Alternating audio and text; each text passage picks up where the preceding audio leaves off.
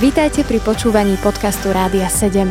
Naším vysielaním reagujeme na potreby ľudí v duchovnej, duševnej aj fyzickej oblasti. Cez ETR Rádia 7 chceme odrážať vzťah s Bohom v praktickom živote. Počúvate Rádio 7, milí poslucháči, a v tejto chvíli aj novú poradňu pre mladých na Rádiu 7. Práve dnes sa opäť tešíme z novej témy, z novej dobrej a hodnotnej témy, ktorá je bdenie. Budeme sa rozprávať ale nie o takom bdení, ktoré možno my všetci poznáme, ktoré nám napadne ako prvé. Nechceme sa rozprávať o tom stave, keď nespíme, ale chceme sa rozprávať o tom bdení, o ktorom hovoril Pán Ježiš Kristus. Spoločne s našim dnešným hostom, s Igorom Pogranom, budeme rozoberať rozoberať text z Evanielia podľa Matúša, kde pán Ježiš hovorí, že máme bdieť, máme byť pripravení, čo to znamená a čo nám tým pán Ježiš chce odkázať. To budeme zisťovať spoločne s našim dnešným hostom. Prajem vám príjemné počúvanie. V Evaníliu podľa Matúša v 24. kapitole pán Ježiš hovorí, že máme bdieť, lebo nevieme, v ktorý deň príde náš pán. Uvedomte si predsa, keby hospodár vedel, počas ktorej nočnej stráže Príde zlodej, bdel by a nedovolil by mu vniknúť do svojho domu. Preto aj vy buďte pripravení, lebo syn človeka príde v hodinu, o ktorej sa nenastáte.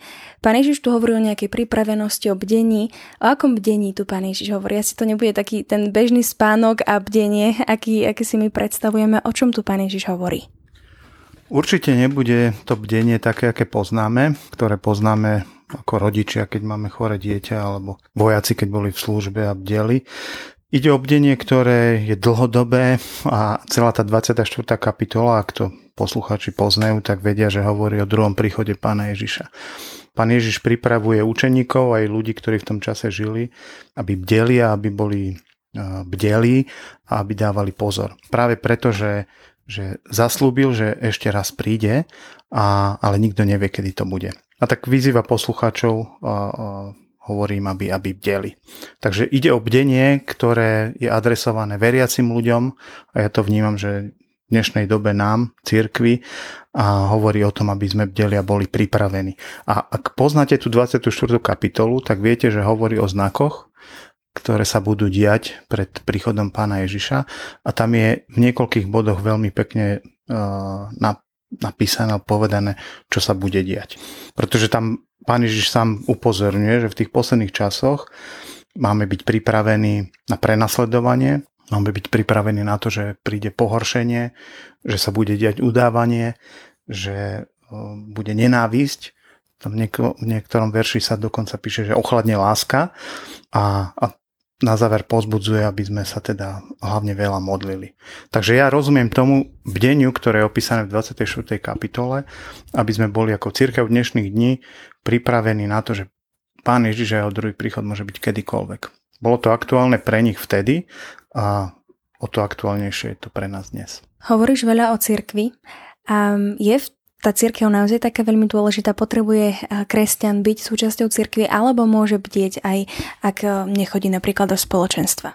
No, ja mám vlastnú skúsenosť takú, že eh, ja som skúšal byť jeden čas mimo církvy, lebo som vlastne prišiel do církvy ako ateista, ktorý spoznal Pána Boha, keď som mal 21 rokov. A v jednom momente som si myslel, že nepotrebujem církev a že budem bdelý a že stačí mi poznať Božie slovo ale veľmi rýchlo som e, zistil, že, že som veľmi slabý. Skoro som vtedy duchovne zomrel. A našťastie mi pán Boh ukázal, že toto je chyba a že sa mám začleniť do, do cirkvi. Ja hovorím o cirkvi s veľkým C. Nehovorím o denominácii, do ktorej patrí mnohí z nás, ale to si myslím, že ani nie je podstatné. Podstatné je, že tá církev s veľkým C, ktorá vyznáva, že Pán Ježiš Kristus je osobný spasiteľ, do tej treba patriť. A tým pádom si myslím, že je dobre chodiť aj do nejakého spoločenstva, do zboru, do farnosti, kde proste človek je konfrontovaný aj s iným názorom, počúva iné myšlienky a niekedy práve Pán Boh si použije iných bratov a sestry k tomu, aby, aby nás napomenul alebo usmernil, aby sme lepšie rozumeli Božiemu slovu. Mm-hmm. Práve to Božie slovo, o, o ktorom rozprávaš a možno aj modlitba majú v tom celom deni tiež nejaké svoje miesto. Aké? Ako to možno vyzerá v tvojom živote? No, jeden múdry človek povedal, že modlenie sa to je ako dýchanie, a ja tomu verím, aj keď sám niekedy sa cítim takým astmatikom. Moja modlitba nie je veľmi mm, intenzívna, v tomto je lepšia moja manželka, tak som za ňu vďačný, že sa modlí za našu rodinu, ale určite ten modlitebný zápas a, a to úctievanie na modlitbe prežívam každý deň. Niekedy intenzívnejšie, niekedy sú to také záblesky, niekedy hodiny, ale je to veľmi dôležité. A myslím, že to je taký prejav a znak toho, že človek je živý, že, že sa modlí a že bdie zároveň. A druhá otázka je, keď sa bavíme o modlitbe, že aké modlitby vysielame. A to som si tiež uvedomil. Mal som obdobie, kedy som len prosil a pýtal, až kým ma pán Boh nezastavil a nepovedal mi, počúvame Igor, ale život nie je len o tvojich potrebách a o tvojich prozbách. Život je aj o tom, že máš uctievať. A tak som mal potom zase obdobie, kedy som viacej uctieval pána Boha. Bol som za to vďačný. A čo Božie slovo? No a Božie slovo, bez toho je to vlastne, to, to sú spojené nádoby. Božie slovo je vlastne dopis Pána Boha ľudstvu, takže keď ho chceme spoznávať, to je najlepší spôsob, ako to urobiť, že si budeme čítať uh, Božie slovo. Ideálne je, veď sa aj hovorí, že chlieb náš každodenný je Božie slovo, mať to každý deň. Priznám sa, že som niekedy si nečítal uh, každý deň, mal som dokonca obdobie, že som si dva mesiace nečítal nejak intenzívne. Vyznávam, že nemalo to nejaký zásadný vplyv na môj duchovný život, aspoň som to nevnímal, pretože som iným spôsobom mal svoj vzťah s Pánom Bohom cez, cez spievanie a cez uh, chvály a cez, cez modlenie sa. Takže nemyslím si, že aby sme zase neboli takí zákonníci, že si povieme, o dneska som si nečítal, to bude zase mizerný deň. Mm, myslím si, že to je o takej slobodnej vôli človeka, ale určite to je dobre, aby si človek jednak čítal a jednak sa modlil. Spoločne s Igorom Pogranom sa k téme bdenia vrátime na Rádiu 7 aj o malú chvíľu. Ostaňte s nami. Počúvate podcast Rádia 7. Práve dnes, milí poslucháči na Rádiu 7 v poradni pre mladých, rozoberáme tému bdenia, o ktorej rozprával Pán Ježiš Kristus, ktorý nás sám volal k tomu, aby sme bdeli a boli pripravení. Čo nám tým chce Pán Ježiš povedať aj v našich bežných dňoch, v tých eh, každodenných bojoch, skúškach, to zistíme už o malú chvíľu spoločne s našim dnešným hostom Igorom Pokranom. Ako vyzerá taký kresťan, ktorý nespie, ale ktorý bdie, tak v takom bežnom dni, keď teda nespie, ale napríklad v práci alebo doma? No to je dobrá otázka a není jednoduché na ňu odpovedať. A není ani jednoduché bdieť. E, trošku s iným deň sme sa stretli v Evangeliu, keď pán Ježiš prosil svojich učeníkov, aby s ním bdeli v Gecemanskej záhrade a nezvládli to. Takže mohli by sme mať také alibi, že a tak nezvládli to oni, možno to nemusíme zvládnuť aj my. O to naliehavejšie znie tá výzva aj pre nás dnes, aby sme boli bdeli. A teda asi posluchači rozumejú, že nejde o to, aby sme boli v noci hore, to by sme vydržali veľmi krátko, možno 2-3 dní, možno aj menej, ale aby sme takým permanentným spôsobom bdeli. A na to ja som si našiel niekoľko textov z Nového zákona, ktoré hovoria o tom, čo to znamená bdieť. Tak ak dovolíte, ja to prečítam. To je napríklad v Marekovi v 13. kapitole. Majte sa na pozore, lebo neviete, kedy príde čas. Tam je to spomínané, že majte sa na pozore.